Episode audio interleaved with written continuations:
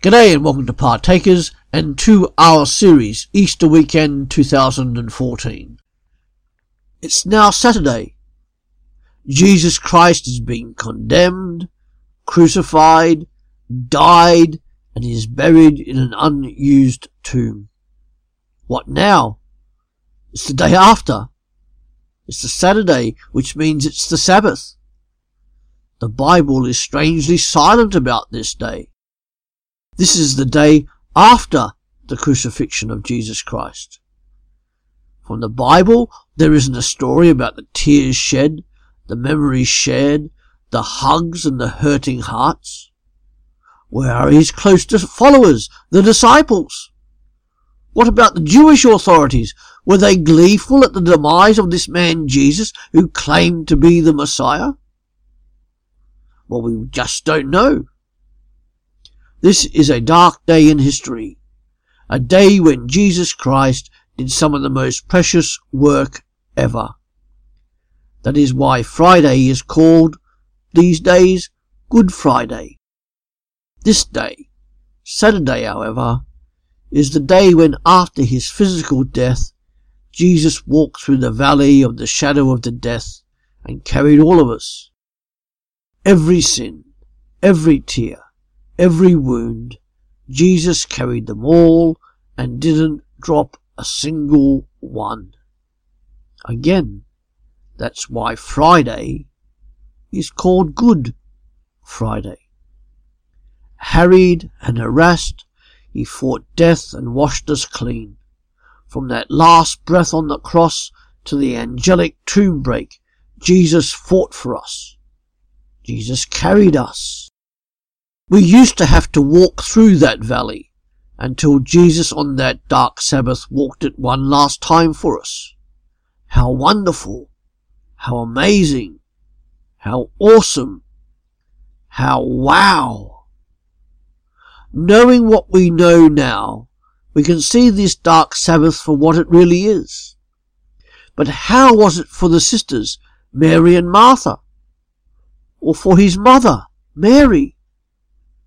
Or the other Mary of Magdalene, and the other women who were waiting to tend to him. Their time was short on that terror-filled Friday, and they could offer no proper anointing, no proper farewell, a quick bit of tearful, heartbroken work before the sun went down. Where were the men? Had they run off scared and in terror? Then there was a day to wait the longest, darkest day knowing that Jesus was gone. Even in the middle of our deepest grief, we can find peace. I think these people of Jesus were seeking that peace together.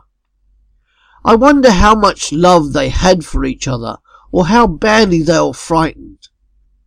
I believe that the Holy Spirit quieted their hearts. I wonder on that dark Sabbath if the members of the Sanhedrin, or Pilate and Claudia or Herod were frightened by what they had done. Or were they rejoicing that another problem was solved? When did somebody find Judas? Did he lay at the bottom of the hill all day alone and scavenged upon? Possibly. Did anyone mourn that lost soul besides Jesus?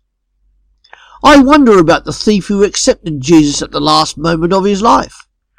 Jesus said to him, Today you will be with me in paradise. That was the promise.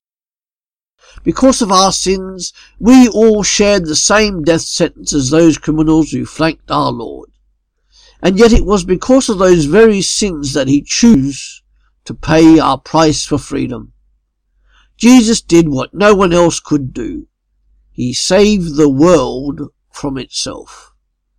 And wonder of all wonders, he did it willingly and with love. The ultimate love, the perfect love. That dark Sabbath was washed in tears and blood, yet it claimed no victory. The temple curtain was torn. The old has passed away. That dark Sabbath was the last of its kind. No more innocent lambs to bleed out, portion out, and burn. The perfect lamb took all of our places forever. It is fitting that the dark Sabbath had no word spoken about it. It is fitting because everyone needs to catch their breath from the cross to the tomb. It is a huge journey to take. But Jesus not only led the way, he cleared it. Jesus filled it with light and love. Today, this Saturday, as you catch your breath between Good Friday and Easter Sunday, think of the quiet darkness of that first Saturday, that Sabbath day. Consider what the silence, the tears, and the sense of waiting for something amazing must have been like. Jesus did tell his disciples he would be back. The world waited, the very creation beneath our feet, just as it was beneath theirs, held its breath. Everything was waiting for that light to burst forth victorious, just as Jesus promised. But alas, nobody remembered. Yet. But what happens next?